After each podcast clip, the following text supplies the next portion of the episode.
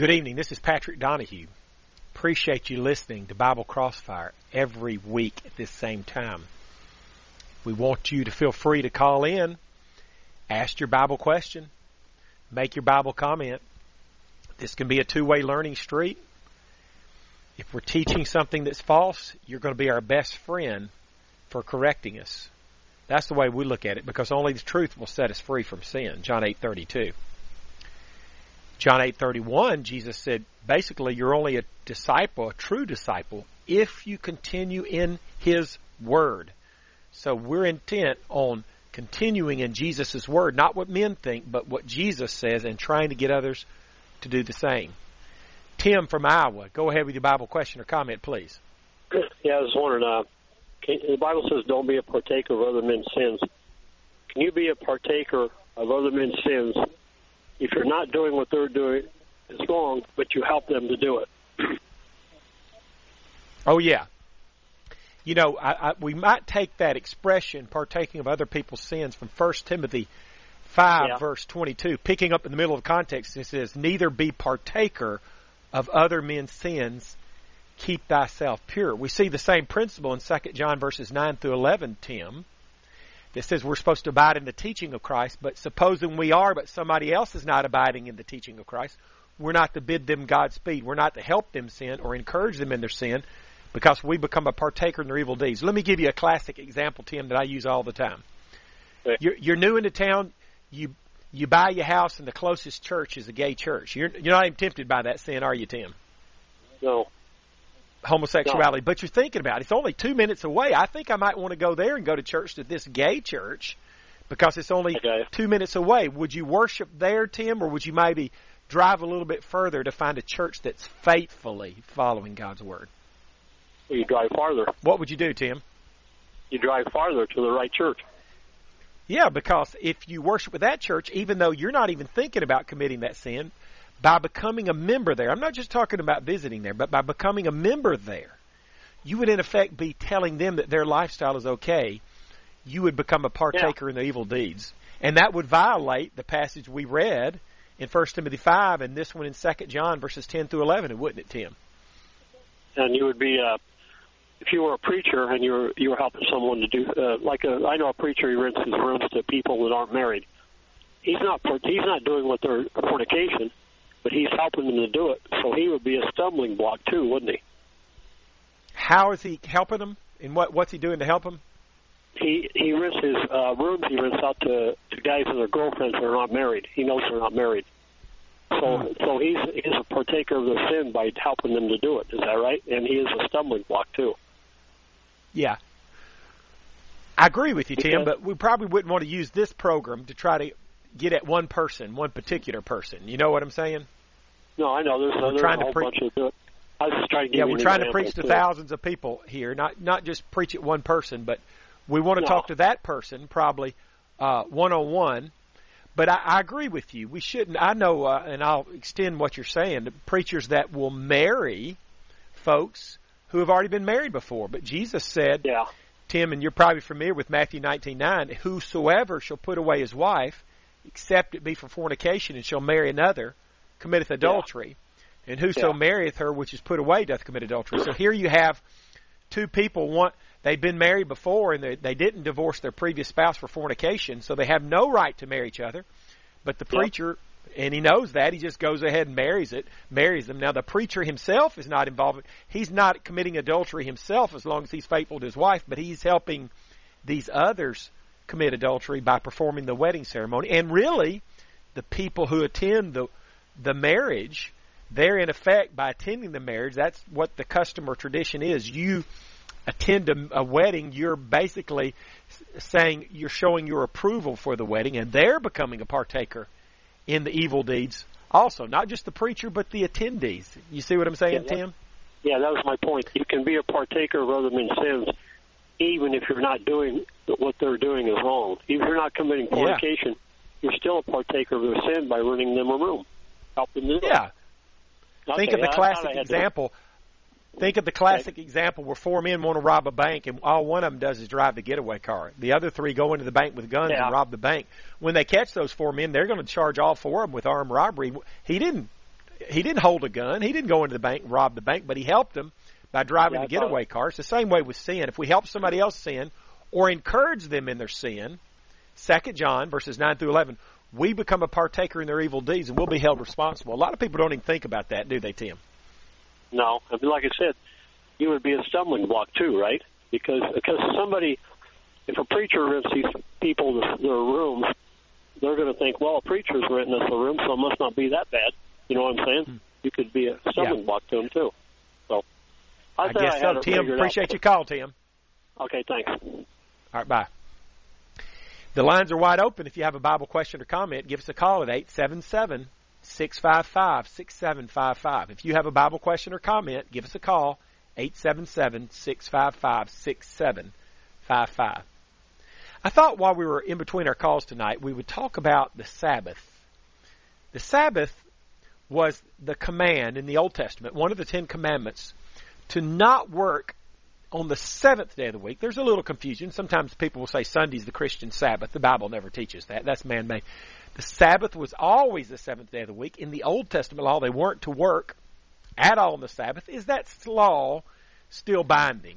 Well, let's look at some passages that would help us determine if the Sabbath law is still binding today. That Old Testament law. First of all, I want to read Hebrews chapter 7, verse 12. It says, For the priesthood being changed, there's made of necessity a change also of the law. Now, if we were to look at the full context of this text, what the writer is doing is he's saying, look, Jesus is our priest. Not only that, our high priest. But he couldn't be a priest according to the Old Testament law because he was not of the tribe of Levi. He was a, not a descendant of Levi. He was a descendant of the tribe of, of Judah, Judah, and only a priest had to be a descendant of Levi. So he couldn't be a priest if the Old Testament law was still binding. And then the writer said, look, so that means the priesthood must have changed. And if the priesthood changed, there's made of necessity a change also of the law.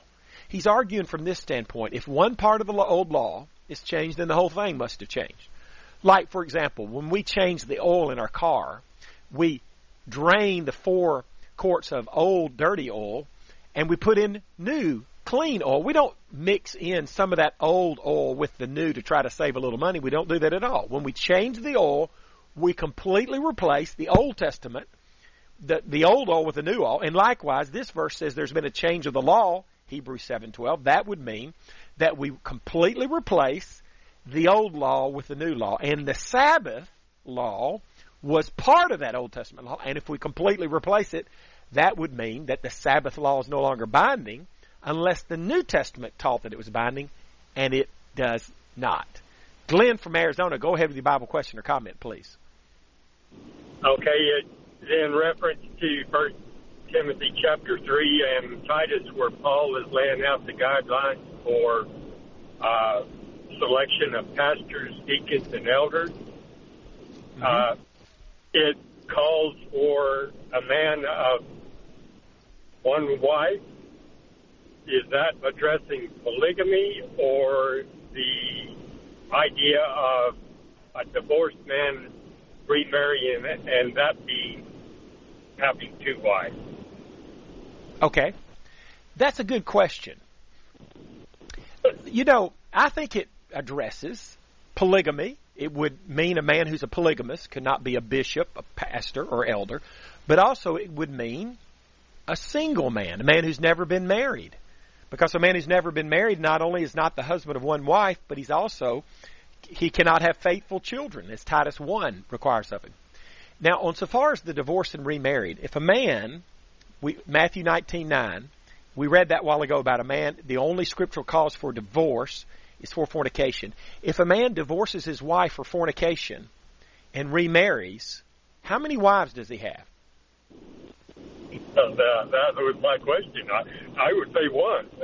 One, that's right. So, so this passage that he must be the husband of one wife, for example, in 1 Timothy chapter 3 verse 2, wouldn't rule him out because he doesn't have two wives. Even, uh, we have a lot of liberal laws in the United States, but even the, the laws of Alabama, even the laws of Utah don't, don't allow two wives at once. So if he divorces his wife for fornication and marries another, he only has one wife, so he could still be an elder. Does that answer your question, Glenn?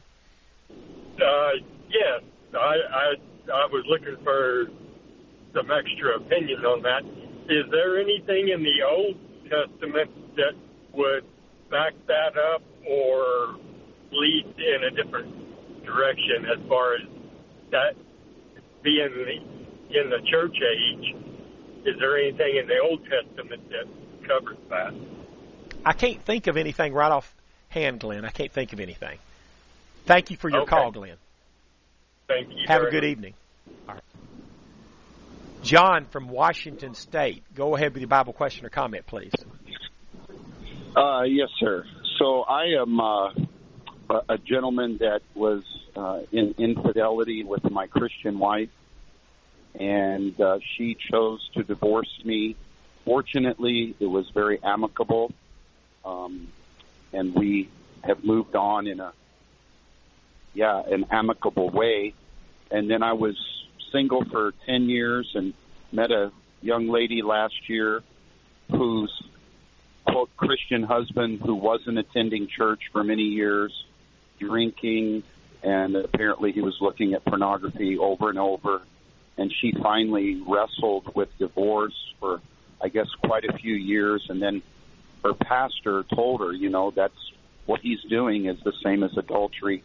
And if you want to, you can. And she wrestled with it for a long time and felt like the Lord finally released her any opportunities. And then uh, struggled Hey, John? that, you know, Yeah. Oh, go ahead. that's it. Yeah, so I've struggled with the, these scriptures.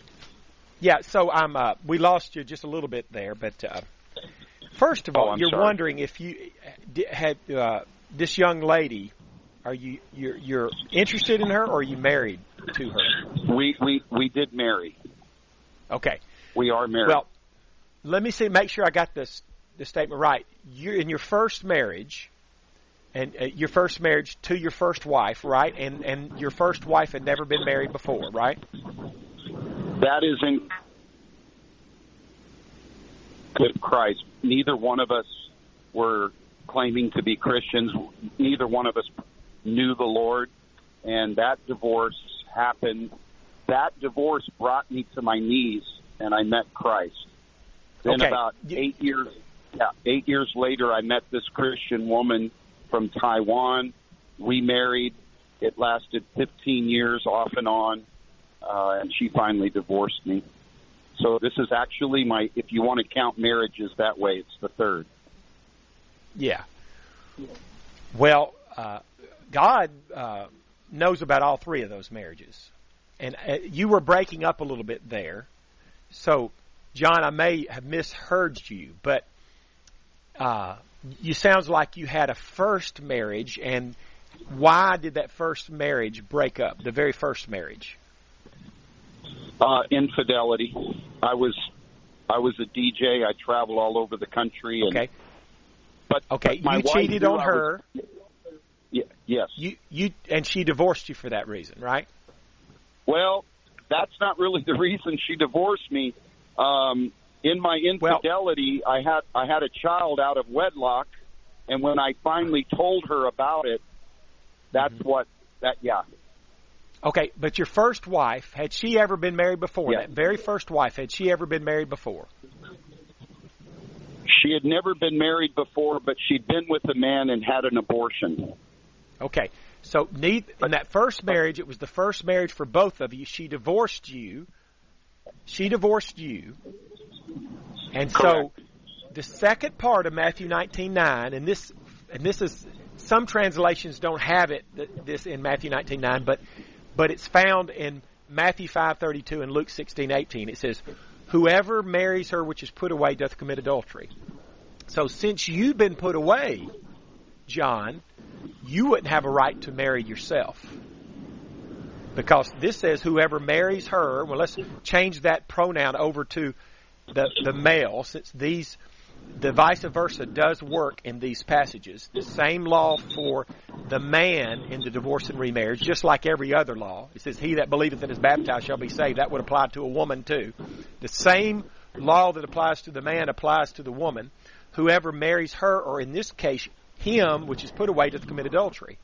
So, since you've been divorced and put away, you wouldn't have a right to marry. And it doesn't sound like the your third wife, it doesn't sound like she had a right to marry you either because she divorced her husband because of pornography. But it is true that Jesus says in Matthew 5:28 that when you lust on a woman who's not your wife, that you commit adultery in your heart, but it's not actual physical adultery. Like, let me give you an example. I'm looking at 1 John chapter 3 verse 15.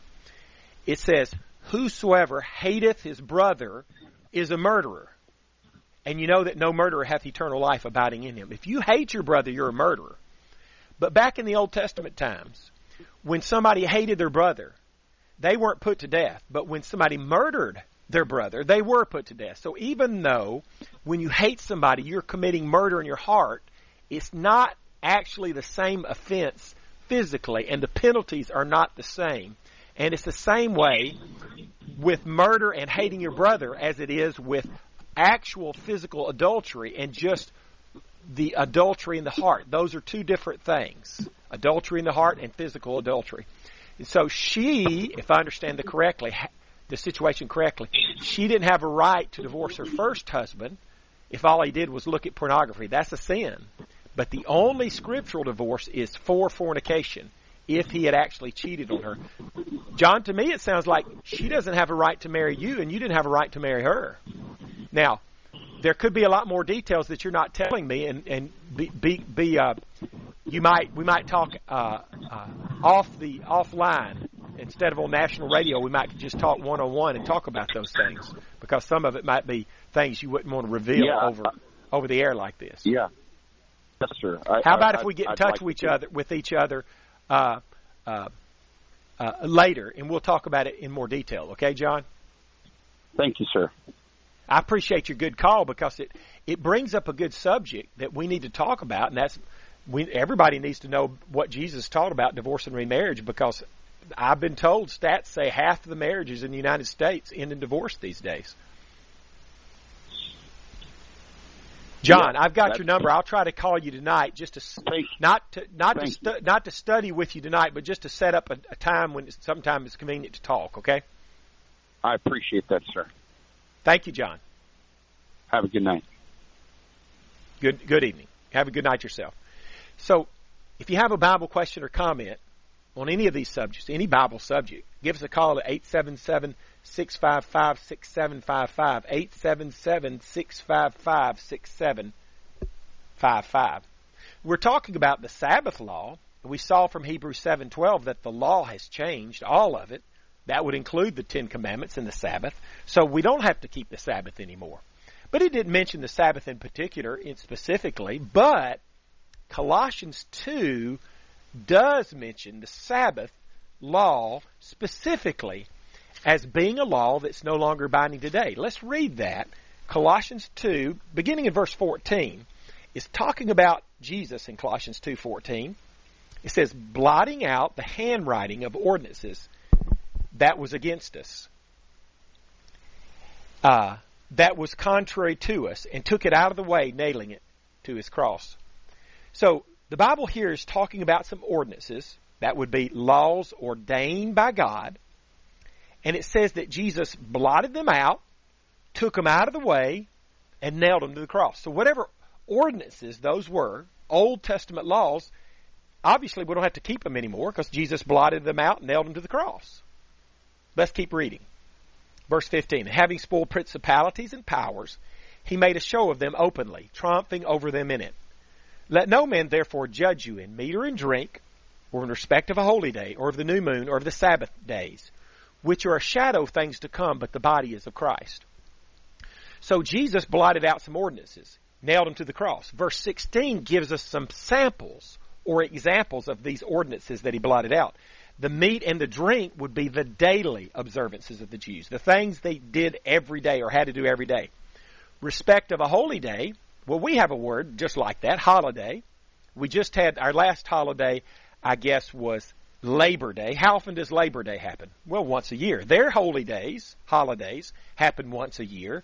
Passover, Pentecost. And then it says, or of the new moon.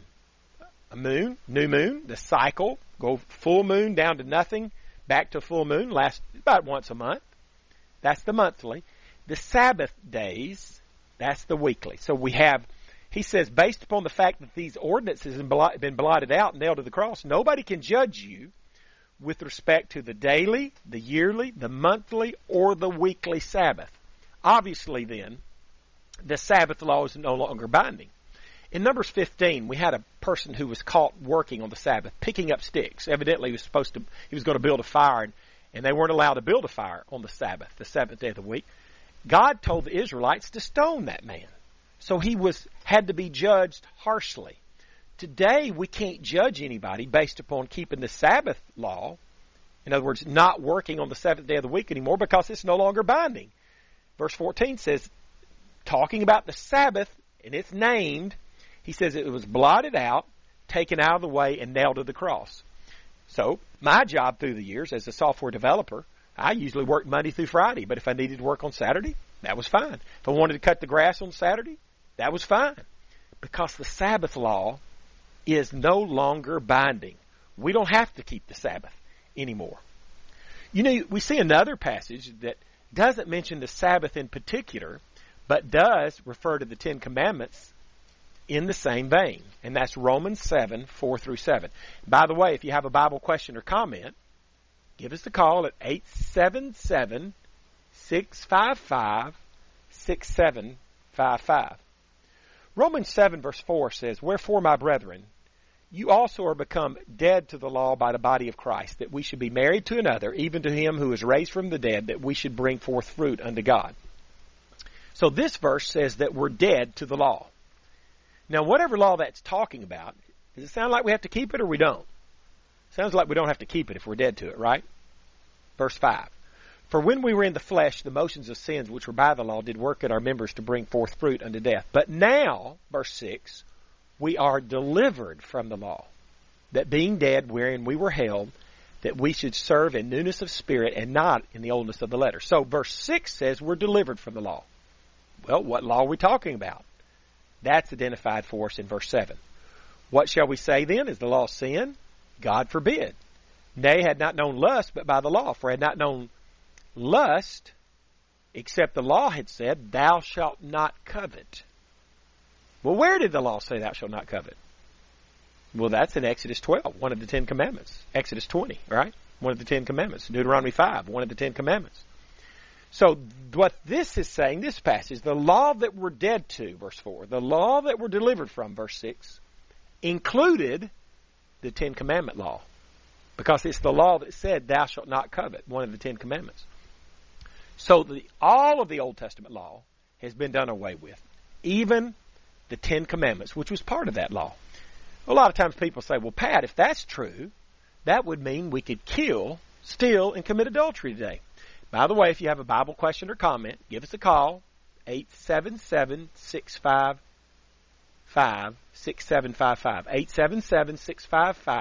877-655-6755.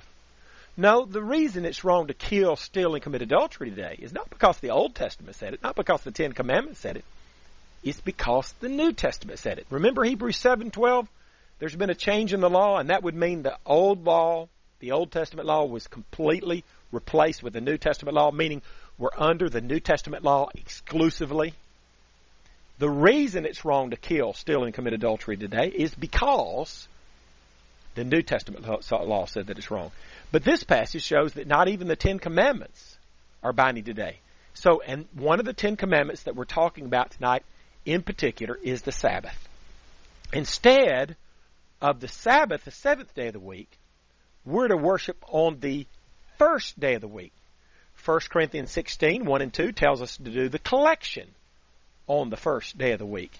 In Acts 27, verse, Acts chapter 20, verse 7 says, Upon the first day of the week when the disciples came together to break bread, Paul preached unto them. So we're supposed to do the Lord's Supper and have preaching on the first day of the week. Christians meet on the first day of the week, not on the Sabbath. The Sabbath, the seventh day of the week, was an Old Testament requirement. We don't have to keep the Sabbath law holy today. We've shown that. Instead, we worship on the first day of the week. Perhaps you'd like to study more about that or any other Bible topic. Be glad to do it free of charge. Give me a call. Call or text me after the program at 256 682 9753. For a free Bible study, phone Bible study, call or text me 256 682 9753.